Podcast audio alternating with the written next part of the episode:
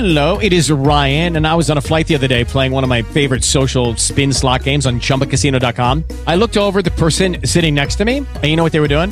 They were also playing Chumba Casino. Coincidence? I think not. Everybody's loving having fun with it. Chumba Casino is home to hundreds of casino style games that you can play for free anytime, anywhere, even at 30,000 feet. So sign up now at chumbacasino.com to claim your free welcome bonus. That's chumbacasino.com and live the Chumba life. No purchase necessary. VGW Group. Void were prohibited by law. See terms and conditions. 18 plus. Lucky Land Casino asking people what's the weirdest place you've gotten lucky? Lucky? In line at the deli, I guess? Aha, in my dentist's office. More than once, actually. Do I have to say? Yes, you do. In the car before my kids' PTA meeting. Really? Yes. Excuse me, what's the weirdest place you've gotten lucky? I never win and tell. Well, there you have it. You can get lucky anywhere playing at LuckyLandSlots.com. Play for free right now. Are you feeling lucky? No purchase necessary. Void where prohibited by law. 18 plus. Terms and conditions apply. See website for details.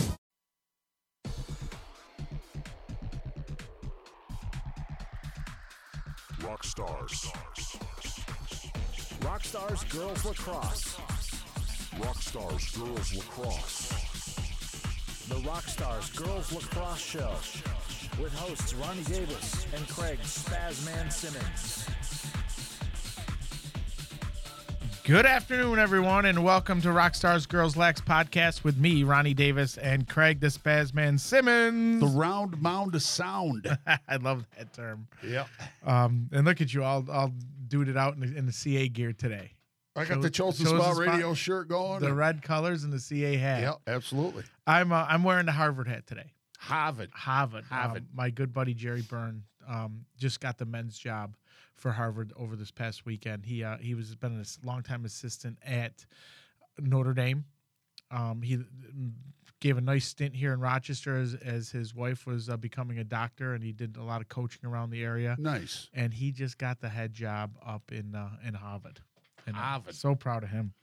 Oh, it's hard to find. Have you ever been there? I have. It is so hard to find a place to park. and oh my God.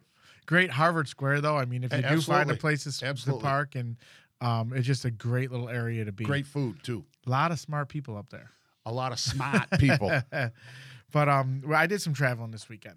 Um, yes, you did. Um, I, you know, I was away with my Haudenosaunee U19 national team, and we were in Albany for the Capital City Classic, and um, we ended up going five and zero.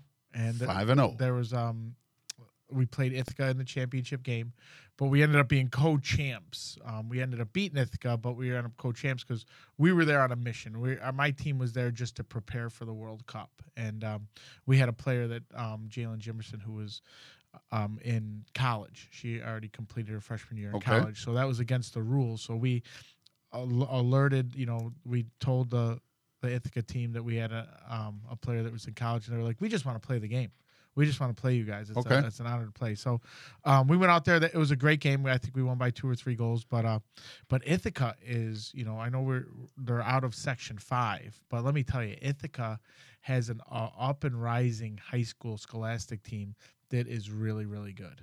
How cool is that that you have to go all the way that down there to play a team that's about an hour and a half away? Right. Well, you know that's you know they they held a great tournament. The Summit Lacrosse Ventures held a great tournament, and there's a lot of Rochester teams. I mean, there were several Relentless Hustle teams there, several Common Goal teams there. Um, Orange Crush from Syracuse was there. Gate Lacrosse Club from Syracuse was there. Ithaca, and so um, they, they they came from all over. Empress from Buffalo, so everyone was traveling to Albany this weekend to play. And also, there was another tournament in Syracuse called the Star Spangled The Star, yeah. the Star Spangled that Yep. uh, some of the Monster Younger teams went to. But um, but all in all, uh, you know, it was a good weekend of lacrosse. The Monster older teams pretty much had all off except for the tw- the twenty ones did play in the Star Spangled, and um, but you know the weather was great. We had a couple delays, you know, thunder thunder showers, but only lasted a few minutes. But um, the the amount of teams, you know, and looking through the, I think, uh, you know, looking through the scores, uh, the Rochester teams fared very well in, in the tournaments this weekend. It just goes to show you that the girls lacrosse in Rochester is getting better and better. right? Any Long Island teams that you had to go up against? Yeah, so um, Icon from Long Island, Long Island was there, and a, and a club team from Nassau County was Did there. Did you play well. either one of them?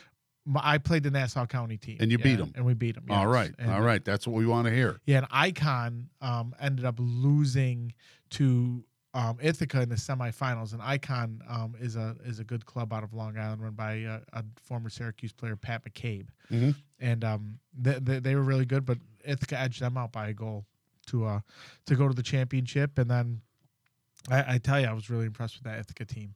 I think I've called some Mm-hmm. Ithaca games.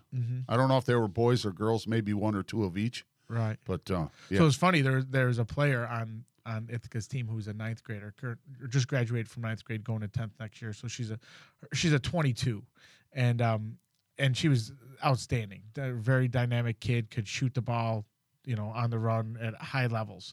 And um so I it was funny. I said to the coach after the game, Coach BJ, I said, "Hey, would you mind if I you know talk to number seven about maybe." You know, looking at Monster as an alternative for you know for a club, and and he go he said he goes no, he goes you can't. He goes we're trying to keep all these kids together as as a you know as a school team and go to tournaments. And I said I I get you, I understand. I said, but if there's ever you know if she ever wants to go to some high level tournaments that you know that a lot of college coaches and get a lot of exposure, we'd love to have her.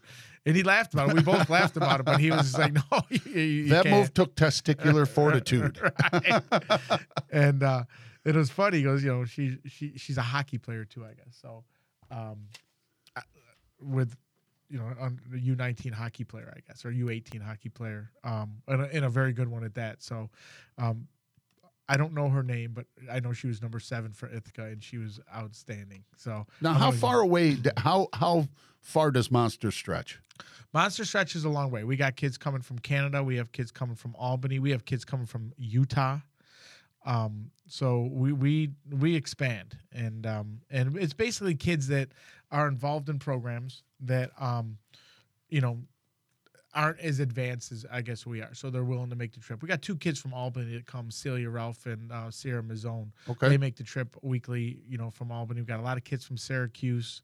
And um, it, it's just, you know, they, they come for the higher level of lacrosse Yeah. that, that we provide. And, uh, you know, th- this tournament this weekend, it, it was good lacrosse, uh, you know. Um, but what I'll say is that, you know, looking at it, my my Haudenosaunee U19 national team, we went five and zero. Um, we had a couple good games, couple games probably not as as competitive, but it it supplied us with a platform to get ready for the World Cup. Right, we're going to the World Cup in August, and there's going to be 26 countries there um, to play against. But ultimately, we got to get through USA or Canada. Sure. You know, to to to get to the medal. Now, where's that going to take place? Isn't that in Canada? Yeah, that's going to be in Peterborough, um, Canada. Yeah. Um, starting August 1st through the 10th. Yeah.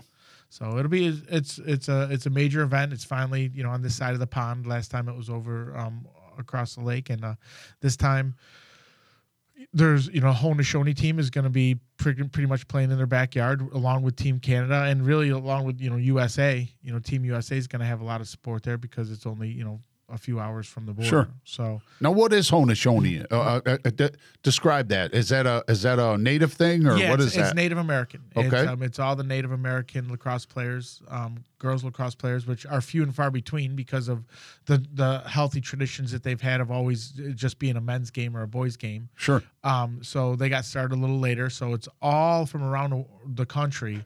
Um, the the Native American girls um, coming together as one and, and playing as, as their own nation. Do you have the uh, Do you have the girls from uh, Section Six?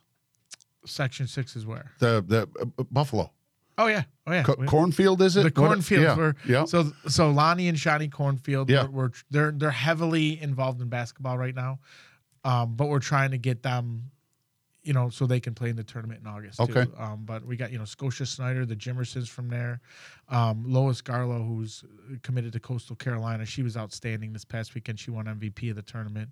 Uh, Jalen Jimerson, who's the, the girl that she goes to Syracuse. She's outstanding. um, you know, we got a really good group, but we just don't have a ton of kids.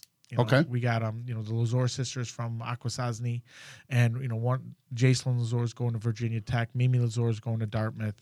So we got a good crew. It's it's funny though because you're naming all these names, but you can't remember the girl from Section from from uh, from Ithaca. Well, I you know, I probably I, I guess I just didn't really want to pry and ask, you know. Oh, by the way, what's her name? hey, what's her name? Let me write that down. You got her information. when I asked him, I, I it was funny. He smiled and he just goes, "No, you can't talk to her." And I was That's like- funny.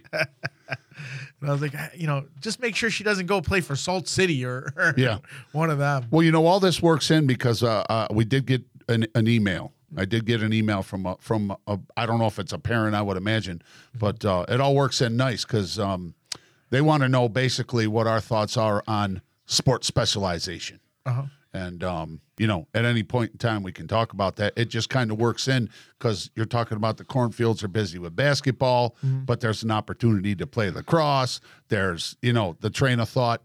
Oh, we want them to play as many multiple sports as they can. Sure. And then there's the other side that says, "No, man, if they want to play lacrosse 365, let them." You know, so Well, um, I mean, I think we talked touched on this before, and, and what they what you don't hear from when you talk, you know, when they you see an interview on ESPN or an Yeah. Inside Lacrosse or you know any sports magazine for that matter, and they talk about specializing um, in sports, they they say we want dual sport athletes, and they're right, they do, but what they're not saying is in like in your in your second sport, okay, you can't put the lacrosse stick down, even though you're playing basketball, yeah, right? Go to basketball, go to all the practices, do everything you gotta do, but you still have to play lacrosse at the same time. It's very rare you're seeing kids that put down a lacrosse stick during basketball, during football, during soccer, or whatever it may be, and then being that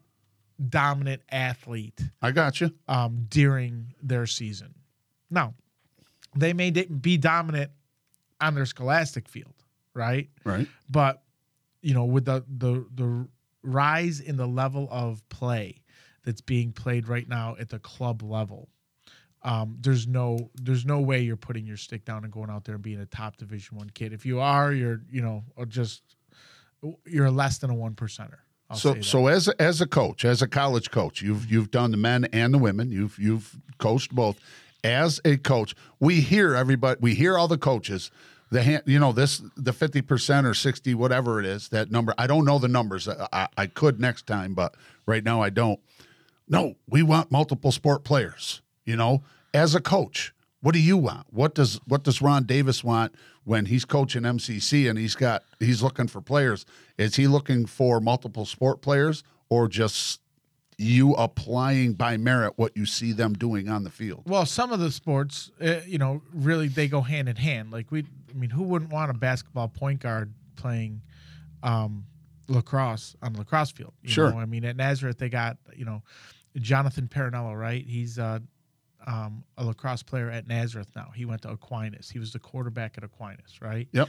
You know, I watched him play this spring. He was outstanding when he got the ball. He saw, he had the vision and everything, and that directly correlates to his, you know, being the quarterback on a football team. Yeah. Right. Um. So That makes sense.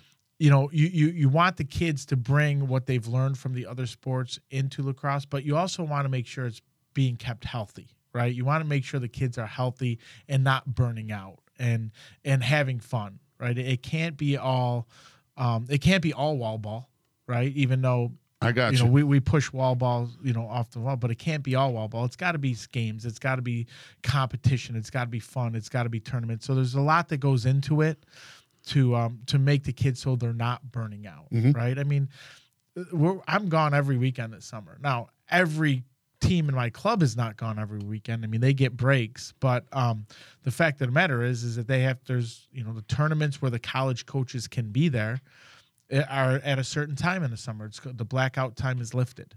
So with that being said, we have to go to those tournaments and and they're back to back and then you know then the college then it goes into blackout period in August, right? And um, when that happens, we don't need to go any to any more tournaments. We take August off. So it's a it's a catch twenty two, I guess. But we we're living in a world right now, both in men's lacrosse and women's lacrosse, boys and girls lacrosse. We are living in a world that caters to the colleges. You know, when the colleges are going to Sure. be there, the club teams are going to be there. I got you. And and unfortunately, that you know that's the way it's turned. But it's a business now. You know, the colleges. You know, they, they want to recruit kids. They're they're giving out money. They're, it's a business for them, right? They're they're paying kids. They're going to work on their time, right? Yeah. so Yep. um, you know, with that said, so the do you know, you know, the, the cornfields are, are are you know they they got to play basketball. They're going to be Division One college basketball players. They are. Okay. But I just need them for a week, right? I just need them to put down the basketball for a week, Yep. and, and then we'll play. But um, but it, it's it's it's it's. I know Fitz is looking. Um, I don't have times for these Fitz, so if you want to just start calling any of them. See if they answer, right? um, so, you know, The wing it session. the wing it, The you know, wing it portion. get- yep, the to- wing I'm- it portion of I'm trying today's. to get some Section Five um, coaches on the line so we can, you know, recap a little and talk about the summer and, Mm-hmm. and when they plan on starting. I saw a couple high school coaches. You know, um, I saw Wayne Smith this weekend. He was coaching with Relentless Hustle, um, so I know him and his kids are out there, you know, playing this summer. So it's uh, it, it was a good weekend of lacrosse. Um, in terms of Rochester, I know that my 2021 team was in Star Spangled. I didn't see that. that was in Beeville, right? that was in Beeville, Yeah. but um, I know that they took a loss to the Common Goal 2020 team. So um, I know Common Goal 2020. They're a year older. They're they're a good team. They got Meg. They got Meg Ellis, right? yeah. Um, I'm sure she. Titanium tough. I'm sure she put the lockdown on a few of those players, but um, it, at both tournaments, I wasn't at the Star Spangled one, but I was at the one in in Albany, and uh, a lot of coaches. There's just a lot of college coaches roaming the sidelines. Division one down to Division three, even some junior college. So. Um, that's that's really what it's turning into is just week after week is just playing in front of these coaches. Let me ask you this: what, what, what criteria are these kids using to decide which program they want to go and play for? Because you, you you've named Relentless Hustle, Common Goal, uh, Monster Elite. You know, you've mentioned those in the last segment.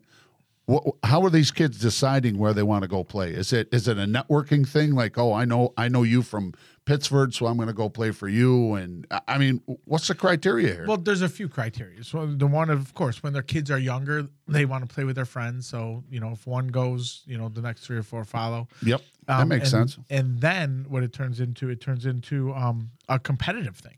You know, uh, you know, how competitive are you? How good are you? Are you able to play at the top level? And then you know, you see the clubs starting to separate at, at you know as they get a little older. It's really tough to tell how, uh, you know, clubs compare in you know with kids in third and fourth grade, right?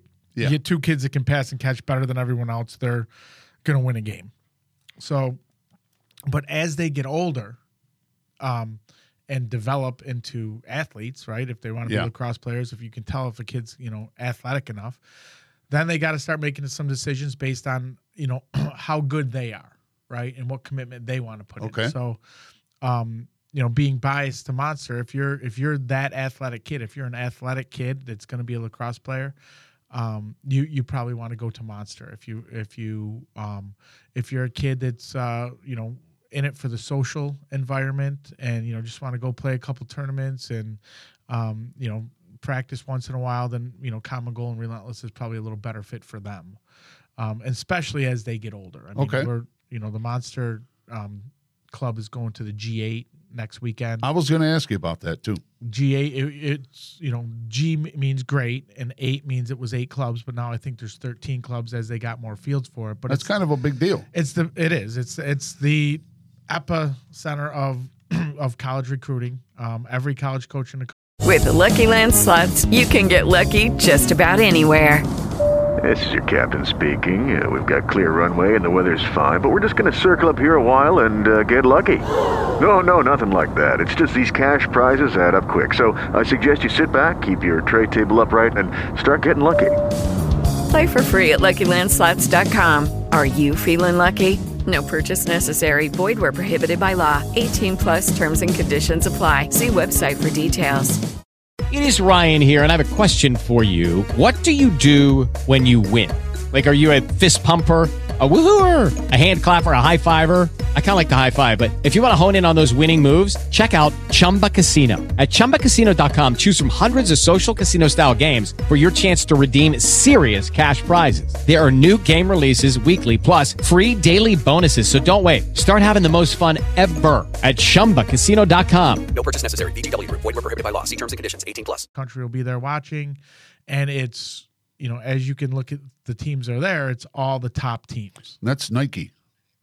Okay, That's that's Nike G8, right? the Nike G8 sponsored Oh, by oh, Nike. All right, all right. Fitz put down that Nike owes us twenty dollars,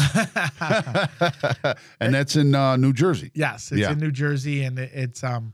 I'm telling you, there's four fields, and there's in between fields one and two, there's a college, you know, area, and in between three and four, there's a college area, and they're packed.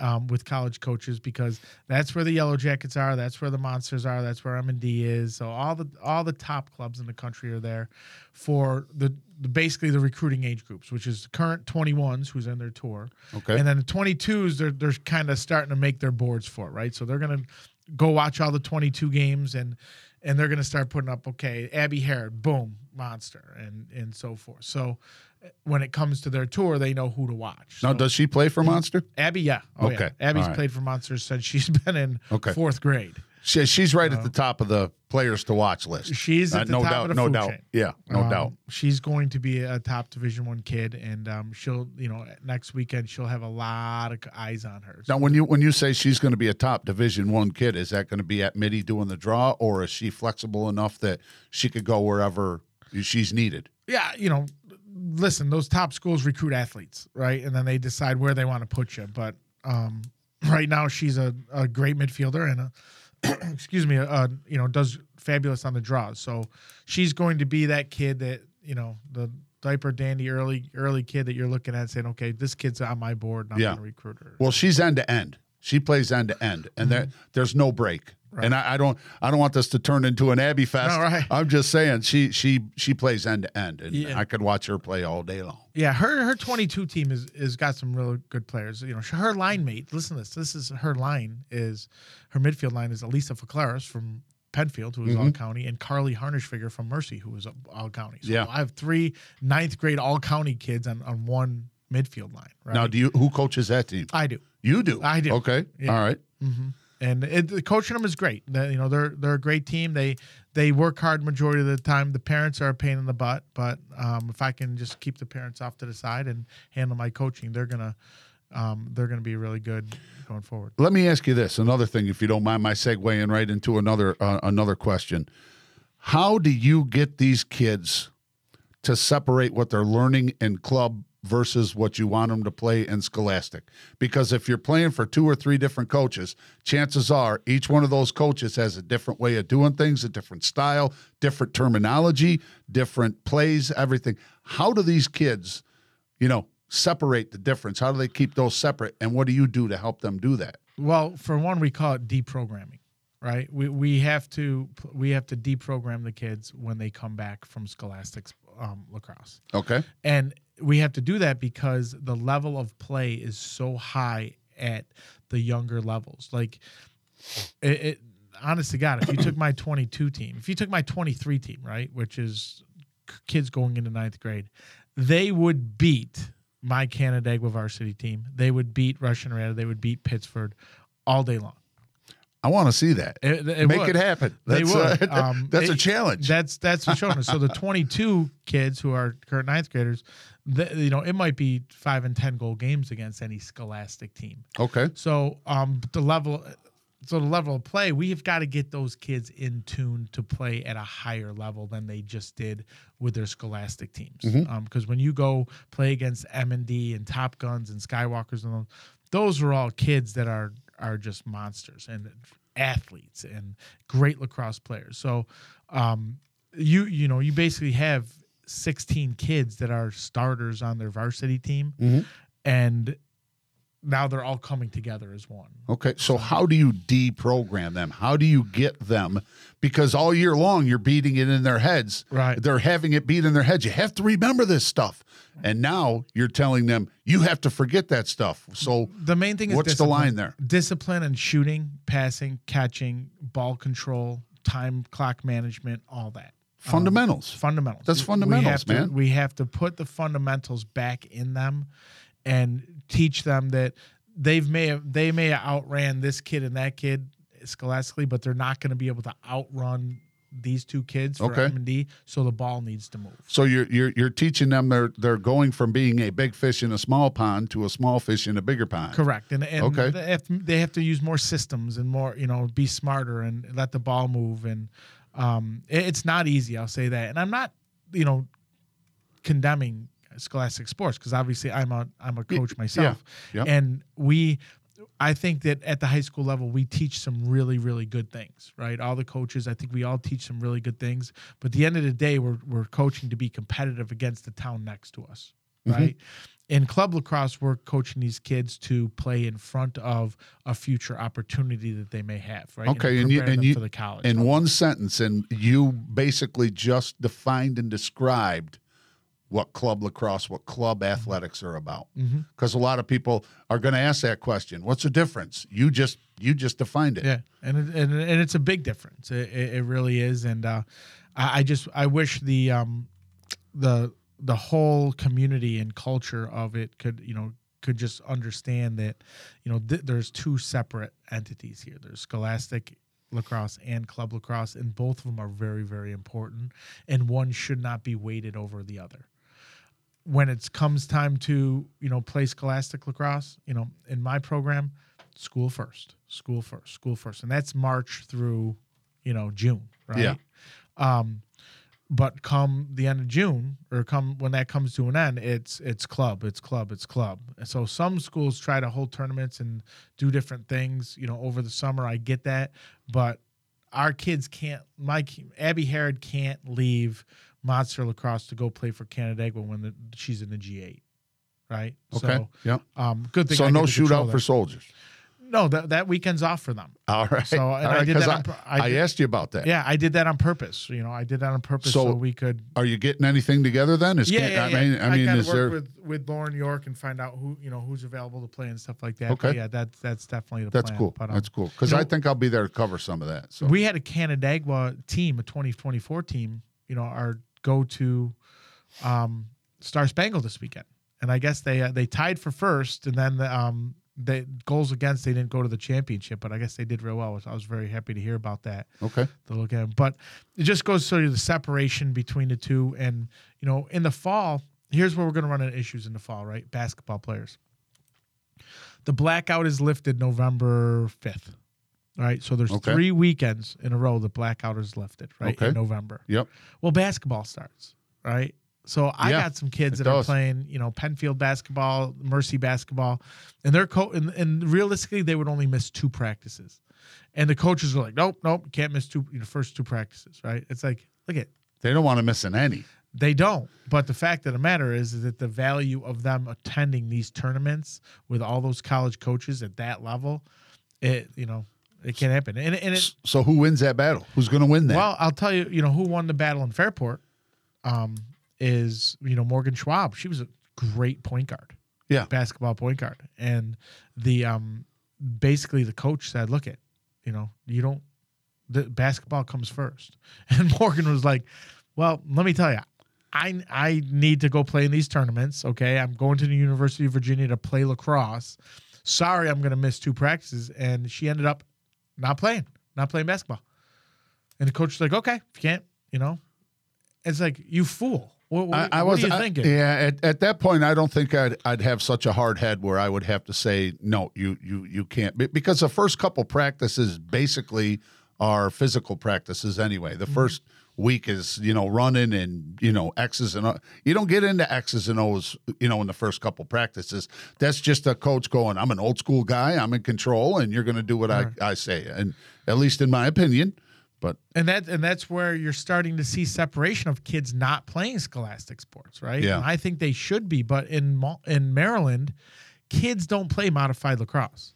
yeah, you you uh, you were talking about that before. So I mean, well, we we build our programs on modified lacrosse, right? Our our scholastic programs. Everyone wants to play modified as soon as they get to seventh grade. Modified, modified, and it's a horrible experience all across the board. Um, then that's what I've been told by every single monster lacrosse player that the modified experience stinks. Um, however, this year in Canandaigua, right? I I made some changes prior to the season. You know, I I, I got Sue Ellis to go down and coach those kids, right? She's Yeah. a Hall of Fame coach.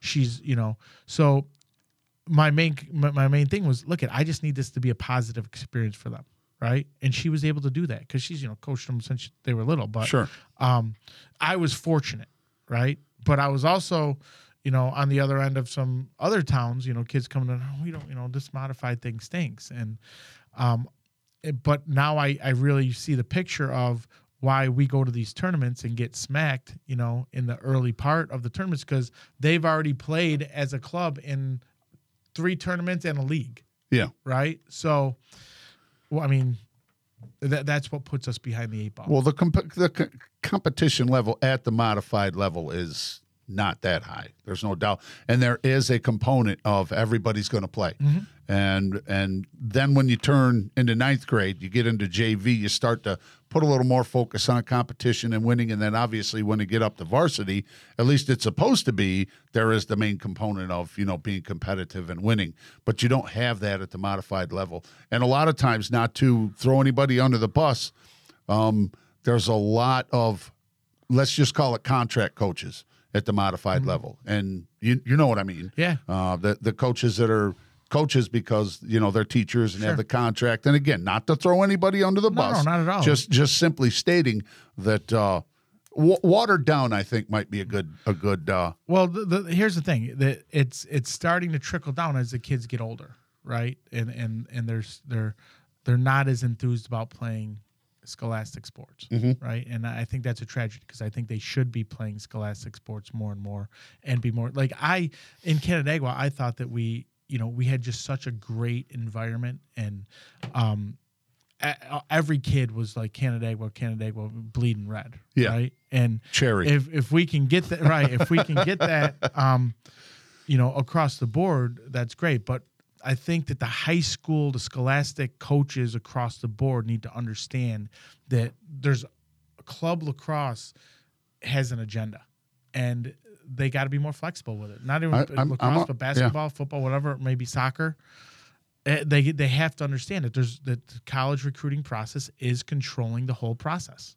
So what are we supposed to do Eh, if there's three weekends in in November, right? That, that that's all we have to to go to tournaments and have college coaches there.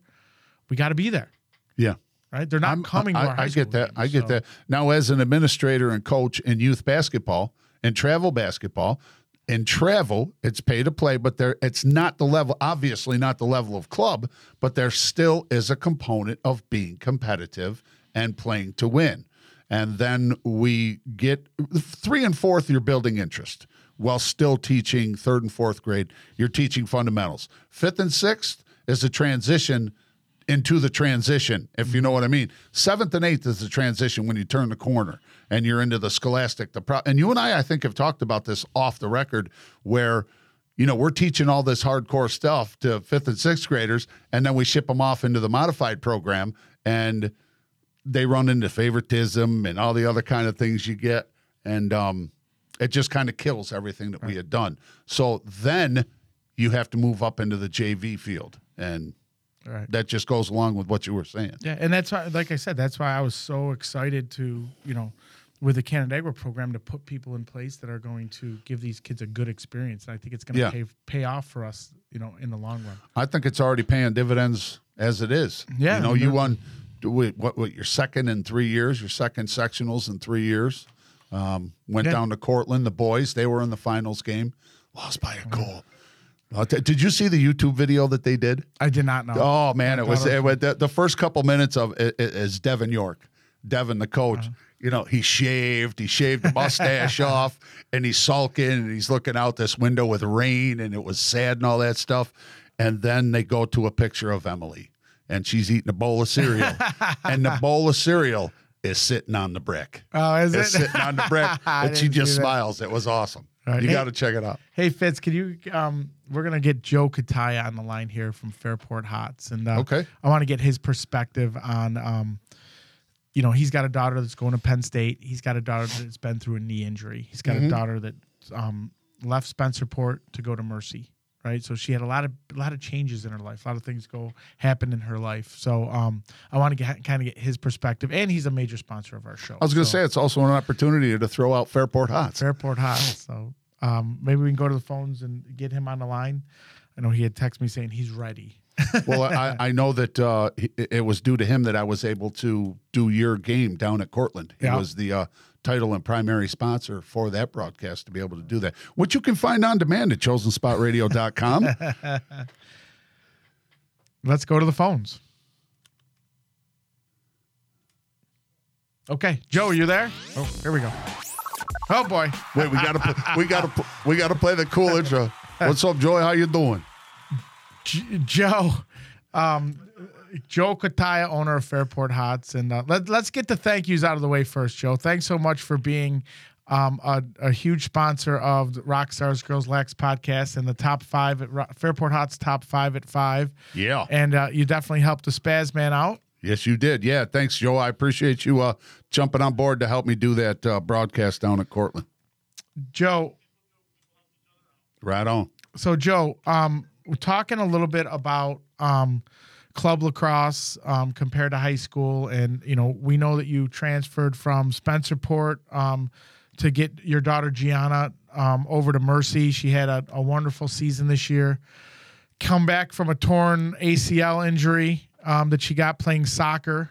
Um, we you know we touched base earlier on multi-sport athletes and so forth, and um, and now she's you know committed to go to Penn State and and play. And her her coach um, Missy was you know watching her play not this past weekend but the weekend before, and just just to go over the whole journey of of you know Gianna Kataya and what club lacrosse you know has has done for you and Gianna and the transfer to to Mercy. And you know you guys were you know ranked number 3 in section 5 this year had a great run.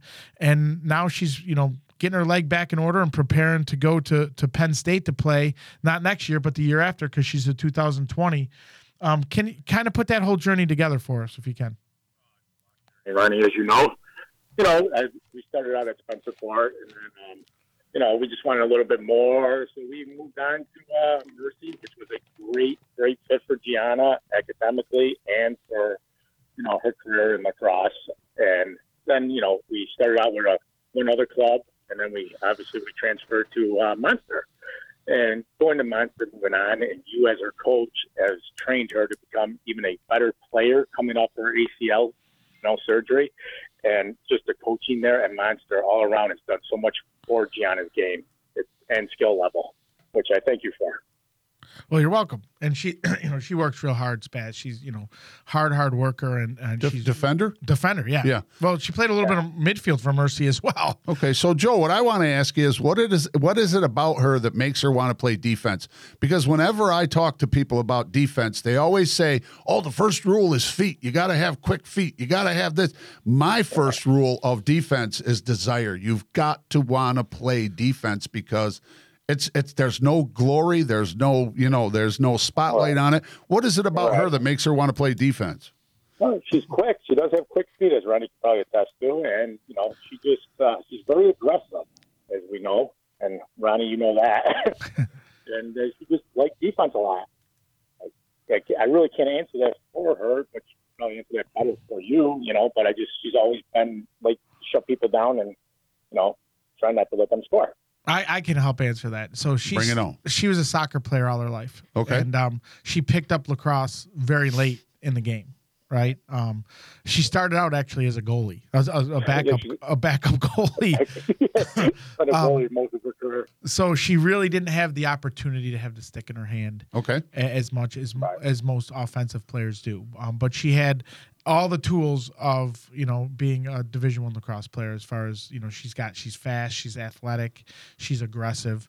Um, so I did see her do some really nice offensive things for Mercy this year. She scored a, a goal in a couple big games, and uh, but um, Yeah. you know, coming on so late, and you know, we had to focus on what's you know what the best position for her at this point is going forward, and um, for her to try to catch up to the Morgan Schwabs and, and people like that was would have it just probably wouldn't have happened, especially with the knee injury. So um, defense, you know, she was recruited as a defender. Um, by a lot of several top Division One schools, so you know why you know why try to make her an offensive player if they want her for defense? I'm So all about the defense, that's where the opportunities were. Um, and then you know I remember I had to make the phone call to Mercy saying you know hey listen you know I got one of my Yeah. monster, monster kids that, that want to come and thank God for Carly Harnish figure the year before because I made that phone call for her and she did really well so Anthony Yendak the coach at Mercy um, you know welcomed Gianna with with open arms and uh, Oh, he was he was such a great fit for Gianna. He really was. He he took the right under his wing, and he actually the whole team did. It was very nice. It was a very easy transfer to Mercy from Spencerport. Well, let me ask you. So, sorry, Ron. Let me ask you this, Joe. What do you think is the biggest factor in helping her get to? You said Penn State, Penn right? State, yeah. What do you think is the biggest factor in her getting looked at and signed and committed to go to Penn State? Was it club lacrosse? Was it switching to Mercy? What do you think was the biggest factor there? Well, she actually committed early. She committed as a ninth grader. Okay. Um, it, the club lacrosse helped us where we were a little, but mostly was putting Gianna in a lot of camps. We put her in a ton of camps, and that helped her out, out a lot. It got her noticed by a lot of college coaches going to those camps. She went to some of the best camps around back in the when she was in ninth grade. Actually, we started her in eighth grade going to the camps after she decided uh, she wasn't a goalie anymore. So that kind of helped her out a little bit. And uh, Joe, not and obviously we're not throwing you know anyone under the bus, but um, the reason why that you had to send her to the camps at that point um, was because obviously you know the club that she was playing for wasn't getting her in front of the Division One college coaches um, that as per se that, that you know the club you're with now. Um, Oh, absolutely. Yeah, absolutely. That's why we decided to go ahead and we did our own thing, and that actually helped us out uh, pretty good. She had a lot of like D1 offers, and she ended up making a good choice going to Penn State, which we are very happy as a family. And Spaz, that's what we we were talking about the level, right? How do you decide? Yeah. yeah. How do you decide which club to pick? How do you Sure. decide which way to go? You know, this is a top Division One athlete, right? So she um, wasn't gonna get be able to get the looks um, from the, the major colleges because the other clubs just aren't in the tournaments that we're in, right? And in the and in divisions that we're in. So, you know, they Yeah. had they had to spend a lot of money going from camp to camp, and that's what you know basically Yeah, got we her. did. So it's And kind of kind of like an investment. Yeah, it was. It's a good investment. It paid off in the long run for us, and then coming to Monsters actually just made her a, a ten-time better player. So Joe, let me play at a high. We play at a higher level at Monster, which is really good for the kids. let me ask you this, Joe. What, how how uh, active were you in helping her pick the college she was going to go to? Did she pick your brain, or did she just say, "Dad, I'm going to do this," and you sit back and kind of go with what I'm doing? Well, we kind of narrowed it down to our top three, and then it always went back to Penn State. You know, it was she just fell in love with the coach, she fell in love with the campus, she fell in love with the team, and basically it was her choice. You know, I guided her a little bit. Some of the other choices were a little bit farther away. You know, do you want mom and dad to come see you play all the time? I mean, basically, Penn State was a good fit for us because it's only three and a half hours away. And with our jobs and me owning my own business, it'll be a lot easier to get to. And she wanted mom and dad to come and see her games, which it made a great fit at Penn State. And Coach Missy made us feel like family as soon as we were there. And all the other coaches do make you feel like family, but some of them were a little bit further away than Penn State. So that had a lot to do with it. You know, getting your parents there on the sidelines to watch you play. Now, Joe, um, obviously Missy's been to um, the couple of last tournaments to watch Gianna play, and um, but there's a lot of work to do before she gets to Penn State. Um, Oh, absolutely. you know what what is what what do you think is going to be the most important thing to um, as a parent to support your you know obviously support your kid to get her in a mindset of working so hard so when she gets to Penn State um, that that she's not going to ha- you know that she's going to have an opportunity to play. So what, what what I mean what are you doing as a parent to support that? Well, obviously, we got her at Monster training with you, which is one thing. We also have her training. You know, she does her training at Power Train right now, and just keeping her focused and keeping her on the rebounder at home, and just you know guiding her because at the last tournament we did have a long talk with Coach Missy, and she, you know, she said you have to put the work in to get on the field, and the girls that put the work in are the ones that will get on the field. So you could be a freshman, a sophomore, junior, or senior. You have to put the work in. You have to be keep your time managed. So those were the things that we were told. And how about the academics? I know Gianna just um, got a 4.0 at Mercy this past Yeah. year. Um, That's grades. that's that's big. and um, so Yes. you know the balance between you know making sure your kids studying and, and keeping the grades up um, to get in and and hopefully be able to stay in school Right. you know and and everything else it's kind of you know a lot of pe- a lot of you know kids i'm i'm see running into the summer saying oh i need a summer job i need a summer job the fact of the oh, matter Well, is, she, is she's been saying that all summer, but it just doesn't fit in right now for us, the summer job. I, yeah i'm So not I'm- sure how summer jobs can fit yeah, summer I say job is let not them working play. out good for us. Right. Yeah, let them play. right? I yeah, mean, she, she's got to study. She's got to read books for the summer for Mercy. Mercy academic is so high. It, actually, it will help her in the college, you know, because it's a lot of reading and a lot of essays, and she's never read or wrote so many essays in her life. You got to keep her focused. You got to school comes first, obviously. and Class comes second, as we all know. Now you've obviously have invested uh, quite a bit of money into um, Gianna's lacrosse. Um, between you know, obviously you got to pay for club, you got to pay for training. Um, You've went to some camps. If you add that all up, how has your you know the the return on the scholarship from Penn State? I mean, t- for the for the little monsters listening and the, and the little little kids out there and you know kids that are on the 22 21 level who whose parents are spending the same amount of money how has that investment come back to you You you have to invest in your kid to get money back in return. That's like for anything, as you would know. Yes, you have to go out there and invest. I know, but you know, you play at such a high level, and then they'll see how it is. And you know, scholarship money can come from start at twenty percent and work your way up to seventy five percent. It depends how good your kid is and how much effort they put into it. So, know. Joe, I just want to walk it back a little bit, not to throw the Malachi on anybody, but Gianna, you had mentioned she, uh, what was was it a knee? You Knee, had said, yeah. yeah. So, yeah, she, how, tore her, she tore her ACL and her meniscus. okay, so I, I, I've I actually had that happen myself, and my kids did that. What was the mindset uh, uh, battling through that, and how she's how is she doing with that right now?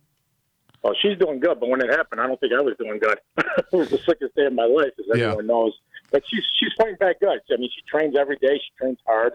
You know, Roddy sees that she's getting her speed back and her aggression back. So she's doing good with it. And she's you know she, she started out a little slow. You know, she had to get used to it, get comfortable again. But I think she's fighting back pretty good right now. Good. now joe also as we talked about owns fairport hot spas and, Yes, he uh, does. he's been doing a ton of catering for Yeah, that's um, where I am right now. for a ton of different people. And um, Joe, um, you know, in a 30 second elevator ride, give us the pitch on Fairport Hots. This is your form. Uh, we're because you've been so supportive, Love it. so supportive to us. We're going to give you your your 30 seconds of fame here with Fairport Hots. So that, that ain't good for me, as you don't know. For, for us, it's the best place around, as everyone knows. We do a ton of catering, all occasions, you know, birthdays, graduations, work functions. I like to send a special thanks to Jay O'Brien on Friday, the hottest day of the year. I'm having me catering outside for his company. and um, I did one for uh, the Rowe family graduation party this weekend. Like to say thank you to them, too. They're monsters. And that's it. Just come down to Fairport Hots and grab yourself a garbage plate. Joe, tell us where you're at now, where we can find you. Right now, I'm at Fairport Hots making mac salad. I mean, where's where is Fairport Hots, man? 1226 Fairport Road. there you go. so if you guys want some fresh mac salad, come on down. I can't. I got. To I got to stay away from the carbs. But I, I uh, got a I got a text from a father a a little while ago saying 11:30 tomorrow at Joe's. Oh yeah, Mark that Mark recorded it. Yeah. Yeah, eleven thirty tomorrow is our lunch, buddy. All right. Well, Joe, thanks so much for coming on, giving us your um your opinions and thoughts on, on Gianna, and um thanks again for the support. Um, for Yeah. the Not a problem, guys. Rock Stars Girls Lax. Yep, my pleasure, guys. Have a good day. You too. Thanks, Joe. See ya. Um, yeah, back to Gianna. She's a great kid. Um, works really, really hard. Sure. And uh, and um, she um, she's gonna she's gonna be do well at Penn State. You have to work hard to be a good defender. Mm-hmm. I don't care what anybody says. Uh, uh, Listen, on offense, you you you, you love the glorious shooting. You love the score. Uh, as a defender, you want to rob that offensive player of that glory, and I love that. That's why I'm a defensive guy. That's why I love defense. I, I'm not one of the guys that it has to be, uh, you know, like the Yankees score the other day, 17 to 13, Right. for it to be a good game. What And were they playing that- softball? that was a crap fest. so I don't I don't want to hear it. I, I'm okay with a defensive game, with a defensive battle. I'm okay with that. And and you may have figured out by now I'm a little partial to defenders. Sure. So you know, Well, you know, we had a game um, Friday night. Uh, my my Monster 2020 team, which Gianna plays on, um, which has, um, you know, they're all committed kids to top Division One schools. So we got we had the opportunity Friday night to play the Canadian U19 national team in Syracuse. yeah. and um, it ended up being either 13-9 or 12-8 it was a four goal game they scored two early ones on us right away because we didn't know the rules of the international rules right and then they got two late ones on us so other than that it was a pretty close game throughout the day and it was a great honor a great experience for us to be able to play against them Um, but defensively, you know, the, the the coach of the Canadian team is Scott Teeter, who's coach head coach at Louisville, right? So the twins, Ashley and Taylor Sampone, the twins, they're they're playing defense. You know, they're starting on defense, and they, as you know, they're they'll maim people. They'll, they're just killers, right? Yeah, they'll carve you up. So there's a a girl that comes running off the field for the Canadian team, and she's committed to Louisville as well, right? I don't think they they've ever met. The twins have ever met this girl, but she's committed there. And I was standing in the box, and, and she comes off and goes, Oh, I just got a nice warm welcome for my future teammates. did they give her the Malachi they crunch? Did. They gave oh, it to her yes. good, and and the you know Scott Teeter, the coach, and myself just looked at each other and laughed. But it was it was a funny moment. You were talking about defense. Absolutely. You know those kids. You know with Gianna and and um, Lauren Connor and Sophie Brown and Abby Hopfinger. Um, they go out and they you know with the twins and they they play really really good defense. You know. Um, it's it's so great to to watch you know them go out and be just so aggressive and so you know just an aggressive type of of lacrosse and um, like you said defense wins championships defense wins you know I believe that down. Yeah. I I truly truly believe that Jordan Concordia, who's going to Syracuse, she played outstanding against that team. So it was just a great honor for us to play them, and it was a great, you know, feat for us to to be competitive with them, right? Because that's all the top kids in the country, right? They they're the f- former U nineteen world champions. I was going to say right? that's that's a that's a big deal. Let's walk it back real quick if we can. What were the rules that you didn't know of that that bit you for those uh, at the first uh, two goals you said? Right. So there's international rules and then there's our U.S. rules, right? Mhm. And the the placement on the eight meters is is different, right? So you don't have to clear a whole zone in international lacrosse. You know, you can you can kind of On a free space you're on talking a free about? space. Okay. Yeah. So you know the first thing you know they get we, they get an eight meter shot. Our girls go out and clear the whole zone, and there goes are there. The whistle blows. They throw it to the girl in front of the goal, and she scores. I'm like, wait. What, what, what happened? Like, oh, an international lacrosse. International. You don't have to do that. oh, okay. Um, another one was, you know, where where the the ball gets placed. You know, it's if there's a like a loose ball foul, it, it's supposed to go back to the dot behind the goal. Yeah. Well, in international, it goes out to the side. So our girl's walking back to the dot. This girl walks out to the side. She self starts, boom, goes in and scores. I'm like, whoa, whoa, whoa, wait a second here. Yeah. Oh yeah, we forgot to tell you. It Oh, yeah. out to the wing. International rules. International rules. Um, hey Fitz, if you got that, can you call Craig Chamberlain for me? Um, we're gonna get Coach Chamberlain on the line here. Okay. Now listen, let me just preempt you. Okay. Okay. He he's not happy about the Pittsford Rush Henrietta game. Okay. I'm So- sure. All right, so that's the first thing I'll sting him with then. he's he's not enthused about that game. So well, backstory: four overtimes, four overtimes, right? And, and uh, did not go his way. no, and we actually kind of broke the ice about it on a, on a trip. We traveled together on the road, and uh, he was like, "Well, since you brought it up," so Fitz is going to get Coach Chamberlain. That's a lot. line. That's a lot of acumen in the same car at the same time, though. Oh, You him and I? Yeah. Did Oh, you have yeah. anybody else with you? um, no, it's usually just him and I. Yeah. Yeah. Oh, his daughter Brittany. too, Okay. Rode with us. What do you talk Uh, about? you name it. You know, he's a hunt. He Got likes him. to hunt and fish, and uh, we talk about lacrosse and strategy, and um, we have, we just really have a good time. You know, Well- and this, it's usually a six hour ride down, and a six hour way back. Well, let's go to the phone lines and get at it. All right, Coach Chamberlain. Hey, Ronnie, how are you? Good. man. How are you? All right. How are you, Coach? I'm doing good. Thanks for joining Sounds us. Good. Coach. Absolutely. Generally, I heard Ronnie say it's generally a six-hour ride. Generally, it's nine hours, one way or the other. Somehow we messed something up. Or is it just six and it feels like nine because you two are riding together? no, it feels like three. we miss a turn, or we're talking, or we do something, or or there's a detour. So one way is always longer than six. That's a lot of acumen in one car at the same time. It though. literally took us nine hours one night. We we just missed a turn, and we ended up in these Th- that's all it backfields takes. in Pennsylvania. That's all it takes. We were way back. We saw a great buck, though. That was fantastic. I saw Three Mile Island one time, and I was like, "Wait a second! I think I went a little too far. I went about three hours out of the way." Yeah. So, Coach, um, we're talking a little bit about club lacrosse and, and recapping. Um, you had a player that you know I talked to Kate Mashesky um, not online here, but briefly. She was an Under Armour All American. Um, she did a great job for you this year. Um, and she was an All American voted on by the high school coaches, which I think is is a much more prestigious award than um, even you know you know the Under Armour award is great, and she did great down there. But she was voted All American by all the coaches in Section Five. Um, tell us a little bit about her leadership and what she meant to the RH team this year. Yeah, first of all, I think that I think that receiving an All American in high school is probably the greatest award you can get out of any of the others. Um, but you know, she she was outstanding at the. It's somewhere around 120 to 150 draw controls for the season. You know, giving us possession of the ball on the average 10 to 12 times a game. Um, you know, a, a really strong defender, a leader. You know, very vocal at, during timeouts.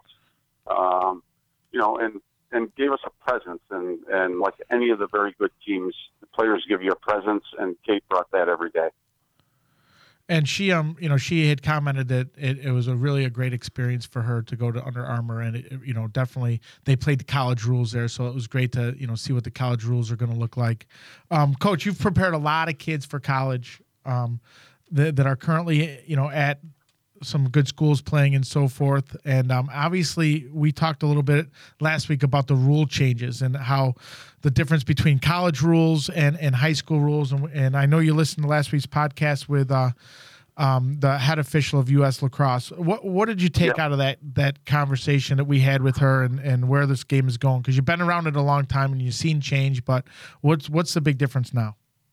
Uh, you know what I took out of out of her words were this is going to be a slow process and that uh, the younger girls that are involved in officiating and the rules committee have not really taken over the committee itself yet. Um, you know, and they need to, you know, implement some of these good rule changes quicker and move them down to the high school and even the modified levels, you know, for the betterment of the game. You know, as our, our coaches are developing faster, our players are developing the fastest, and our officiating and our and our rules are developing the slowest. And uh, in all honesty, I think that's where we've got to continue to, to, help grow the sport. Yeah, I like. You know, I, I, whoop, go ahead. Go ahead, Ronnie. No, I, w- I was going to say that uh, uh, I asked her about a compromise. If we can't get the shot clock, how about at least a clear, a, a, timed clear where you only have a certain amount of time? The goalie can't just stand there and play chicken, you know, for five minutes. And let's at least at least implement something to get the ball from the defensive end into the offensive end. But anyway, that's just a, a, a little opine for you. I got a question, Coach. We were talking about sure. the difference between uh, club level and scholastic level for you as an administrator, as a, a, coach, as somebody who's been involved deeply with both? What is the hardest aspect of going back and forth between club ball and scholastic ball. You get ready for club ball, the coaches are telling you one thing, then they've got to, as you, as Ronnie said, deprogram or vice versa. And uh, what what's the hardest part for you about that aspect of uh, club and scholastic? Well, you know, uh, at Monsters, we love to win. In any club I've ever been with, uh, you know, I, I've always wanted to win myself. Um, in club ball, you want to play faster. You want to you want to show off the skill set that your kids have developed, and the ultimate goal is to get them recruited to a school uh, that fits that fits their style the best. Um, and when you talk about high school, you know, you are playing to win and not every coach is willing to try to develop an individual over the team. Um, you know, and I find that the biggest change between the two is, you know, you're developing kids and trying to put them in a situation where they can be most successful in club, but, you know, doing the same while still trying to win at high school. There's a lot more pressure to win at high school from parents, from from players. You know, everybody's got an opinion. Um, I find that the biggest difference. And you know, I, I, like to play the up up tempo style of game at both high school and um, you know with the club. And did the same thing at college. You know, we we push the ball at high school. You know, to be quite honest, the teams that play the slow down, um, you know, tempo style and backer zone defenses and aren't developing kids quite as much. Um, you know, sometimes they're more successful, and that's that's the hardest part. Is you know, do you give up your values uh, of you know trying to develop kids as opposed to trying to develop a championship team. You know, I, I find that the most difficult. Now, coach, you you're the director of recruitment um, for for Monster Lacrosse, and you're you've got a lot of kids that you've that you've helped get into major colleges, and you got tremendous contacts. This is going to be a new platform this September first with the 21s because there's so less um less amount of kids that are committed. I think there's only two that are already committed. 20, Yeah. two 21 kids that I know of that are committed in the whole country right now. So come September 1st for these 21s, um, what's the expectation from them? Well, you're gonna. I'm gonna expect to see bigger scholarship offers, more offers on the first, um, and obviously, you know, today, any of the naval academies or any of the military academies are allowed to start talking to girls. So, you know, there could be another 50 kids taken off the board today. You know, it's probably not likely, um, but you know, you're going to have where last year you had Syracuse and you had all the big power schools that already had two, three, four, five, six commits prior to September 1st. Nobody's in that boat except for the two kids that are available right are, are not available right now. Um, so I think you're going to see a little bit more rush, and then you're going to see more rush once the tournaments start. Um, instead of being overwhelmed around Thanksgiving, uh, you know, where it was really a lot of work in September, then October, October slowed down a bit, um, and then Thanksgiving came and it cranked back up. I think you're going to see an exceptionally steady flow from September 1st through about December 1st, and I think you're going to see a lot more kids off the board at that time on December 1st this year than you did last year. Now you you coached um, the the Lady Rock 2017 team, and all of them were tremendous athletes. You had tremendous success with them. How do the the local 21, even your Monster 21 team, those these kids, how are they comparing? You know, three years later, right? To I mean, what are you seeing comparison wise for these 21s now um, compared to the kids? You know, you had Maddie Howe, you know, out there, um, kids like that. Yeah. What's the comparison? Well, I, I guess I'd break it down to positionally because that team that team had an advantage that I don't think any other team in Rochester's ever had. You know, they I had them since they were a lot of them since they were kindergartners, and and the bulk of the team since third and fourth grade. Um, they played together better as a team than any Rochester team probably ever has. They they were so unselfish, uh, and I think that was the key to their success. And I think that's why it's fair to say they were Rochester's best team ever, and you know that year they were the second best team in the country, hands down.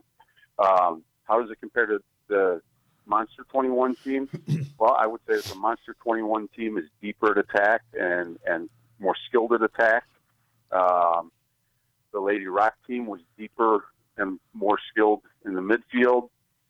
Certainly, the Lady Rock group was stronger defensively. Uh, goaltending, I'd, I'd say, was about the same. You know, uh, but the skill level right now, four years later, is much higher with the Monster 21s um, as opposed to the Lady Rock 17s. The overall skill level is higher. You know, they're they have great lacrosse IQ and um, have been taught more. Um, you know, where the, the Lady Rock girls, that was a great athletic group that knew how to play together as a team on both ends of the field. Coach, So, uh, you know, uh, they're, they're, they're both really impressive. aside from the usual stuff like keep your grades up, stay in shape, you know, um, get plenty of sleep. What can what kind of advice in in just about thirty seconds? What kind of advice can you give to prospective recruits who are entering the process of trying to get a scholarship? um, individuals don't get scholarships. Teams do together. The same things I would say about winning championships is about how you would go about the recruiting process. Is you know continue to play your game. Don't look over to the sidelines and see who's there to watch. You know, play within the team framework and let your skill set show. You know, within the team framework because most coaches want to know what you can do with the ball a little bit, but they're going to watch you more when you don't have the ball. So uh, don't get tensed up during the process. Don't make it bigger than it is because every kid's going to get recruited. You know, it's. Uh, I, I think sometimes players and families do themselves a disservice by worrying about the process so much that they freeze, they tighten up, and and don't show in the best light they possibly could. Sure.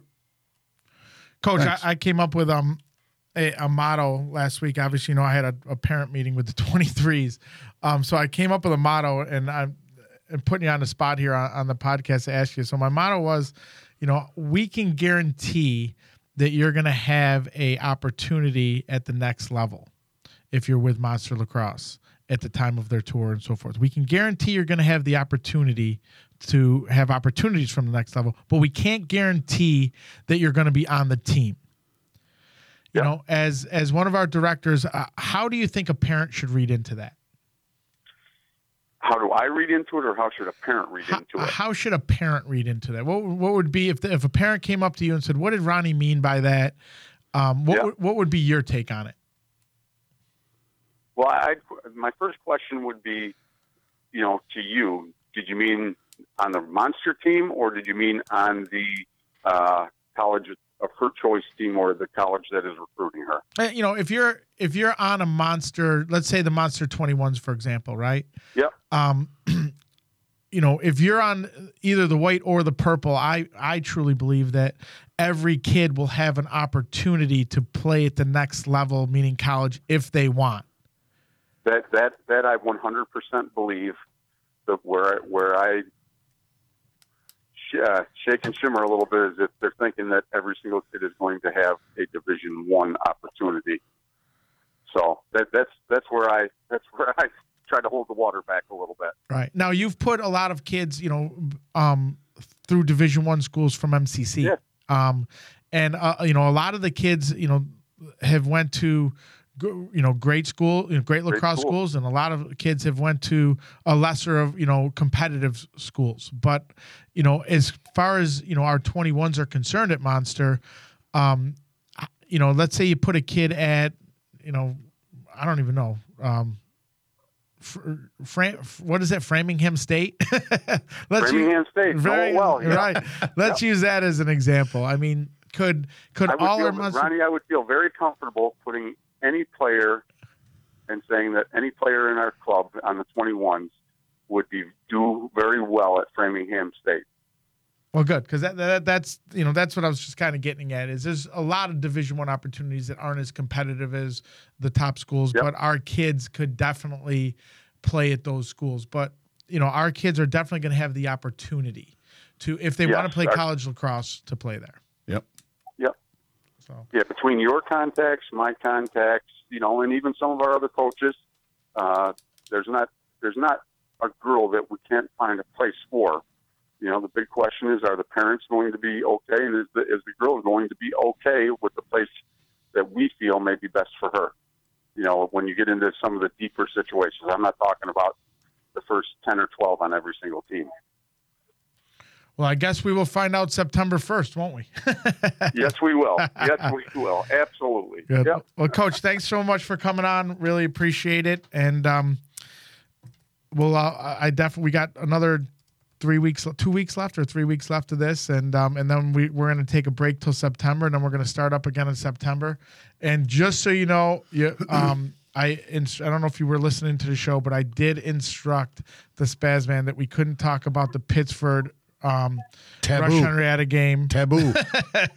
so, so, but come September, we're gonna need to talk about Wide that. open. Wide open. No holds barred. All right. Well, I, I think Ronnie. I think the next time I'll come on is September third. We'll come on on Monday uh, after the first or September second, whatever that is. We'll talk about our our kids that do uh, accept offers on the first, uh, and then Spaz, you and I can have fun at it. How's that sound? That sounds good to me.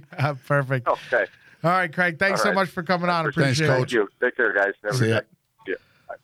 So yeah, I was gonna. He gives a he gives a great perspective. of Oh, yeah. he's an educator. He's a college. He was college coach, club coach, Yep. high school coach, National educator. champion. Several. I think he's got seven national championships. I was going to say five with you, right? Yes. Yeah. That means he, I mean, he Or four with eight. you. He had three without me. So five with me. Okay. Oh, five with so you. he's got okay. eight All right. national championships. Um, he's an educator for 30 years, so he gives a great perspective of eh, you know keeping it real. Yep. Right. And, he, uh, and he seems like a good chops buster too. And I like Okay. I like that about a guy. So yeah. All right. Well, I think that's it for today. Right. We're we're done with uh, today. We'll see you guys back here next week at 12 o'clock for the Rock Stars Girls Lax podcast. Uh, great show today. If you have any questions or anything, please please feel free to email us. Rocks rock stars glax at gmail.com. R O C stars glax at gmail.com. And just so you know, there's no rules on the email. You can ask None. any question you want. Anything. All right. Have a good one, everybody.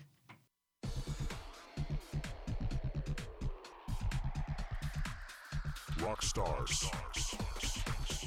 Rock Stars Girls Lacrosse. Rock Stars Girls Lacrosse. The Rock Stars Girls Lacrosse Show with hosts Ronnie Davis and Craig Spazman Simmons.